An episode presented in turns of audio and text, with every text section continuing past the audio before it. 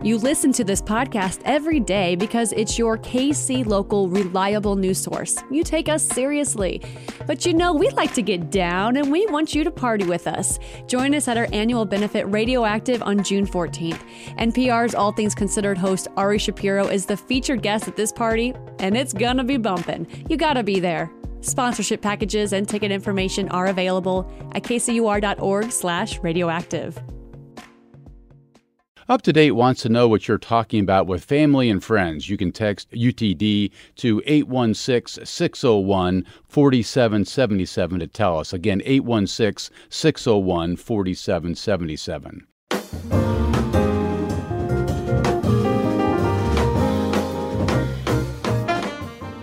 This is up to date on KCUR 89.3. I'm Steve Kraske. The Missouri House of Representatives just spent much of the session's opening day debating the dress code for female legislators. As for the men's dress code, that wasn't discussed. A new dress code eventually was approved over the vociferous objections of Democrats who wondered why this issue was at the top of the GOP agenda when so many other issues are pressing. Joining us on to talk about this new dress code is Representative Ashley Aune. She's a Democrat from Kansas City and represents Platte County in the legislature. Representative, it's nice to have you on the on the phone. Uh, thanks for taking some time. Thank you so much for having me, Steve. I appreciate it. And for our listeners, uh, they may have some views on this issue. Our number here, 816-235-2888, or you can tweet us at KCUR up to date. Representative Aune, how do you feel about these new rules, especially because they only apply to women lawmakers? Yeah, I, you know, it, I'm frustrated by it. Uh, you know, I, I, was really hoping that we could start the session off on um, a little bit more of a positive note. Uh, you know, Democrats had a, a, lot of other priorities that we wanted to talk about. So, um, being forced to discuss what we wore as a second layer of clothing in the chamber as required um, just felt so arbitrary when Missourians are facing so many serious challenges. So, why was this issue one coming out of the gate?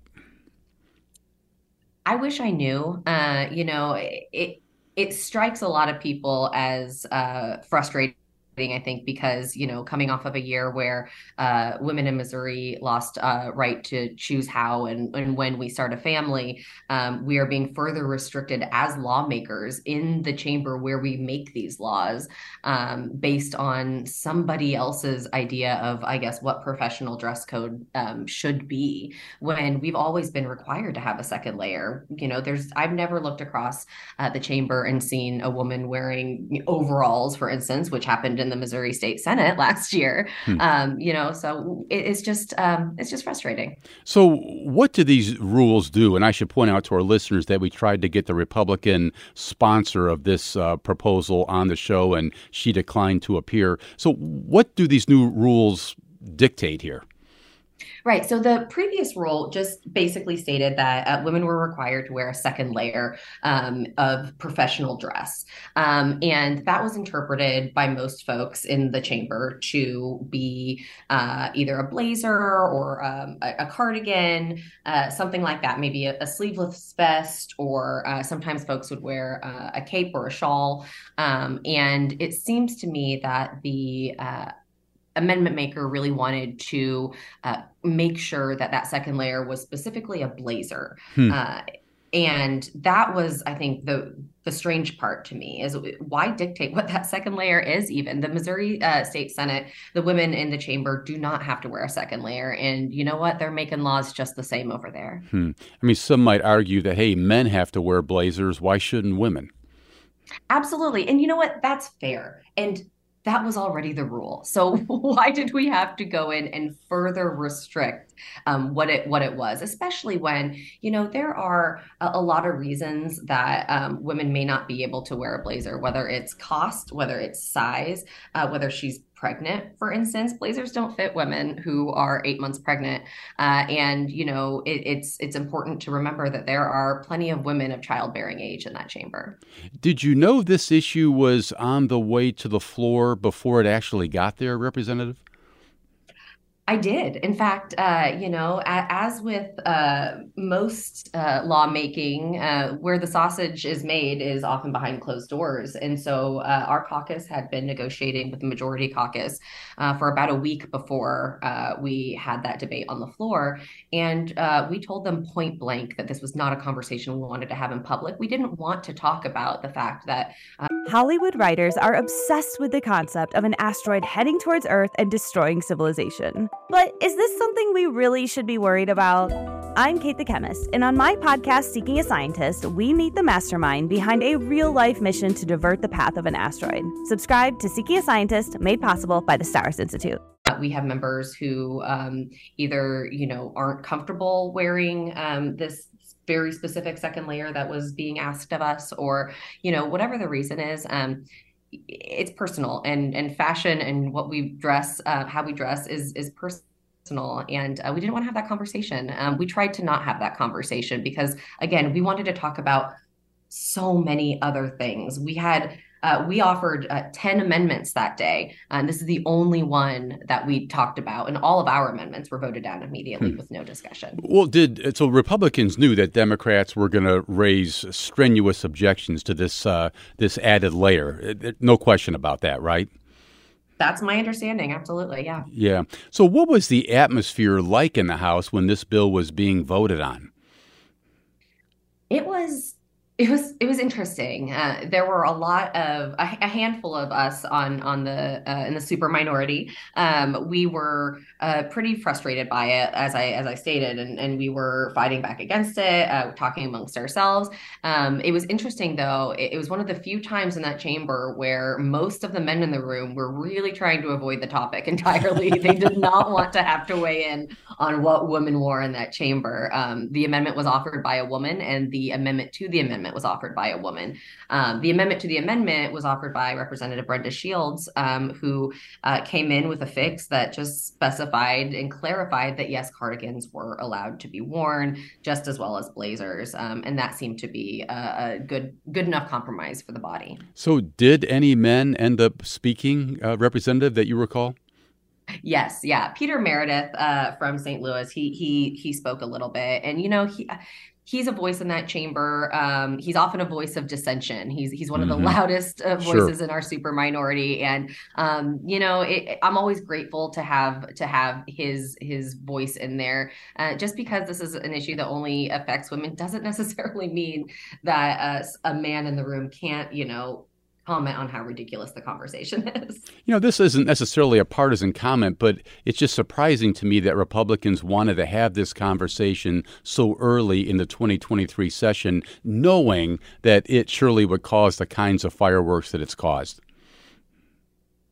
You know, I, I agree.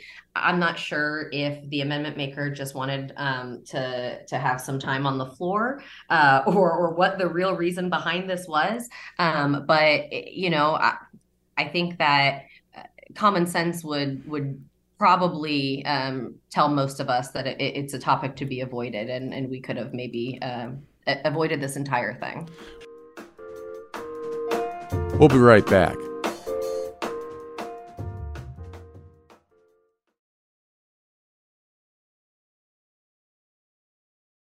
Representative Aune, I'm wondering what some of the other issues were that you felt deserved more attention early on.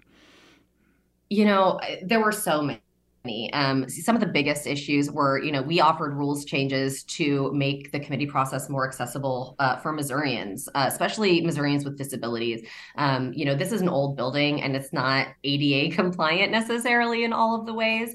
Um, and we have members uh, you know, on both sides of the aisle who have mobility issues um, or have at one point. Uh, and, you know, they're always looking for ways to make sure that this building is is more accessible to folks who um, who don't have a, an, as easy a go of it as as some of us do. So that was one of the ways um, we were were one, one of the amendments we offered. Um, we were also hoping to ensure that Missourians could testify before out of state uh, out of state stakeholders and committee hearings, um, which again seems pretty simple uh, but um, that was voted down as well um, you know we wanted to ensure virtual testimony was allowed you know all of these things that makes the people's house more accessible mm-hmm. to the mm-hmm. people uh, you know it, they were all voted down immediately um, and instead we, we fought about dress code i can't help but wonder what your constituents were saying to you about this dress code thing did you get much feedback about it Oh man, I got feedback from not just my constituents, but folks from across the country. Really? Uh,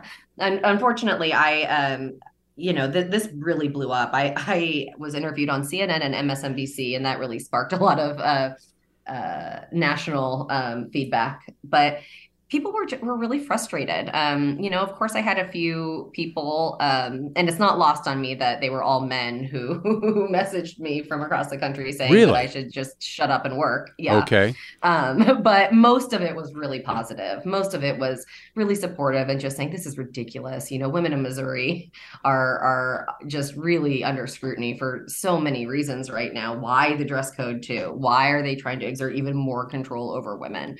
Um, and and that was a, that was that really um, I think sparked frustration among a lot of people. To, and, to and be clear, I gather you heard from women as well, Representative. Absolutely. Most mostly I heard from women. Yes, absolutely. Yeah, to clarify. Uh, most of the support I got um, and and you know, I got voicemails, I got emails, I got tweets, um, all, all sorts of stuff. Um, but yeah, a lot of support. Uh, how surprised were you then by the the ultimate outcome here of this issue? You know, I, honestly, not surprised because at the end of the day, uh, you know, I, I, think that what people see are the fireworks. But at the end of the day, what we do here is we come together to compromise. Uh, I represent a really 50 50 district. So all I do all day long in this building is compromise and, and really keep an eye on what my constituents from both sides of the aisle want, what my community needs, what the state of Missouri needs. Um, and, and that's what it's about. We come together we sit across the table from one another and we hash it out. Um, and that is really ultimately what happened. We we came up with a compromise. Um, i'm just really bummed truly that uh, it had to it had to take the path it did to get there. Has it blown over now? I think it has for the most part. Uh, you know, of course, we, you know, I, I, was in a committee hearing yesterday where a witness mentioned it um, to us uh, about how, you know, uh, they felt like they needed to cover their shoulders or, or, something like that. You know, so it is a bit of a running joke around here. Hmm. Although I think that it may be more, uh, maybe a little bit funnier to folks on my side of the aisle. I, I, I'm not sure how folks on the other side of the aisle are feeling about it. Now, Representative Aune, why have you here on the line, I'm curious about a couple of issues that are before uh, lawmakers this session. So much attention, at least in the media, about Governor Parson's interest in expanding parts of I 70 across the state. Uh, what do you make of that idea? Obviously, it would impact the Kansas City area here. Where's that going? What's your sense of where that legislation is headed? You know, I'm I'm not going to speak to uh, uh, any predictions because I don't sit on the budget committee, um, and mm-hmm. you know that's really where these appropriations funnel through, um, and they're just getting started this year with their work. So uh, what I will say is that I'm thrilled to see that Governor Parson is really looking at ways to invest in our state, um, whether it's our transportation infrastructure or dollars going to childcare or uh, technology investments. Um, this budget is something that House Democrats uh, specifically are honestly really excited about. And um, you know what we heard in the state of the state was a lot of our our own priorities um, repeated back to us with uh, promises of, of funding, and that was really exciting to us. And we're excited to to work through the budget process and work with the governor's office to um, make sure some of these priorities get through. As you talk to your colleagues on both sides of the aisle, how much interest is there in addressing I seventy this this session? You know, I'm not sure. Uh, I, I, think that um, y- there has been a little bit of uh, over the last couple years uh, frustration from some folks on the far right over how MoDOT has spent um, some of the money that they've uh, received from mm. the gas tax increase. Um, we have we now have a transportation accountability committee in the House um, that I believe is going to be kind of just looking at um, what's going on with um, transportation infrastructure as well as MoDOT. Um, and I'm, I'm hoping that, uh, you know, the what that bears out is just you know a better understanding of why it's so important that we pay our state workers uh, what they're worth um, a competitive wage um, because you know the the frustration really was about that MoDOT was spending um, some of these dollars on right. um, on salaries and and you know man these folks work so hard, uh, and we we owe it to them to pay them a, a living wage, uh, a wage that they can thrive on, and one that is competitive, so we can keep the best workers here in Missouri. Representative, you mentioned childcare, and I'm just struck by the level of bipartisanship uh, behind that bill, behind that idea that Governor Parson proposed. It's been kicking around the state house for a while now. I gather we sh- we should expect something on expanding access to childcare across the state. I certainly hope so. You know, we we've talked a lot about uh, the labor shortage in the last couple years and and the effects of COVID. And man, uh, we can all see it in our communities. One of the biggest effects is that uh, more women are are staying home. More parents are, are forced to choose who who stays at work and who stays home with kids uh, because childcare is either just non-existent or too expensive.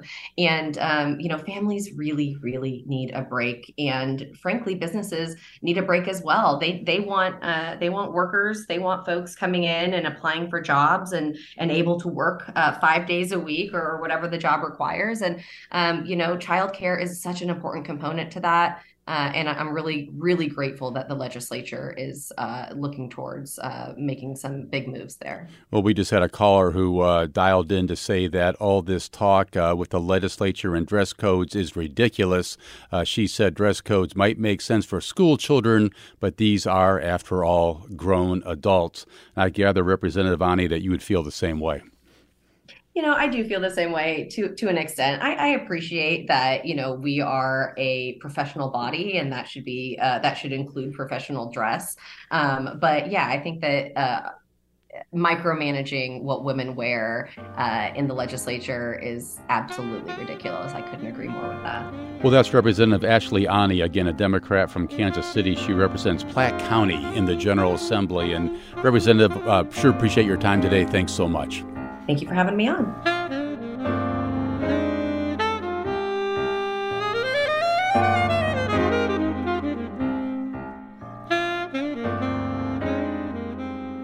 Up to Date is produced by Zach Wilson, Reginald David, Elizabeth Ruiz, Zach Perez, and Hannah Cole.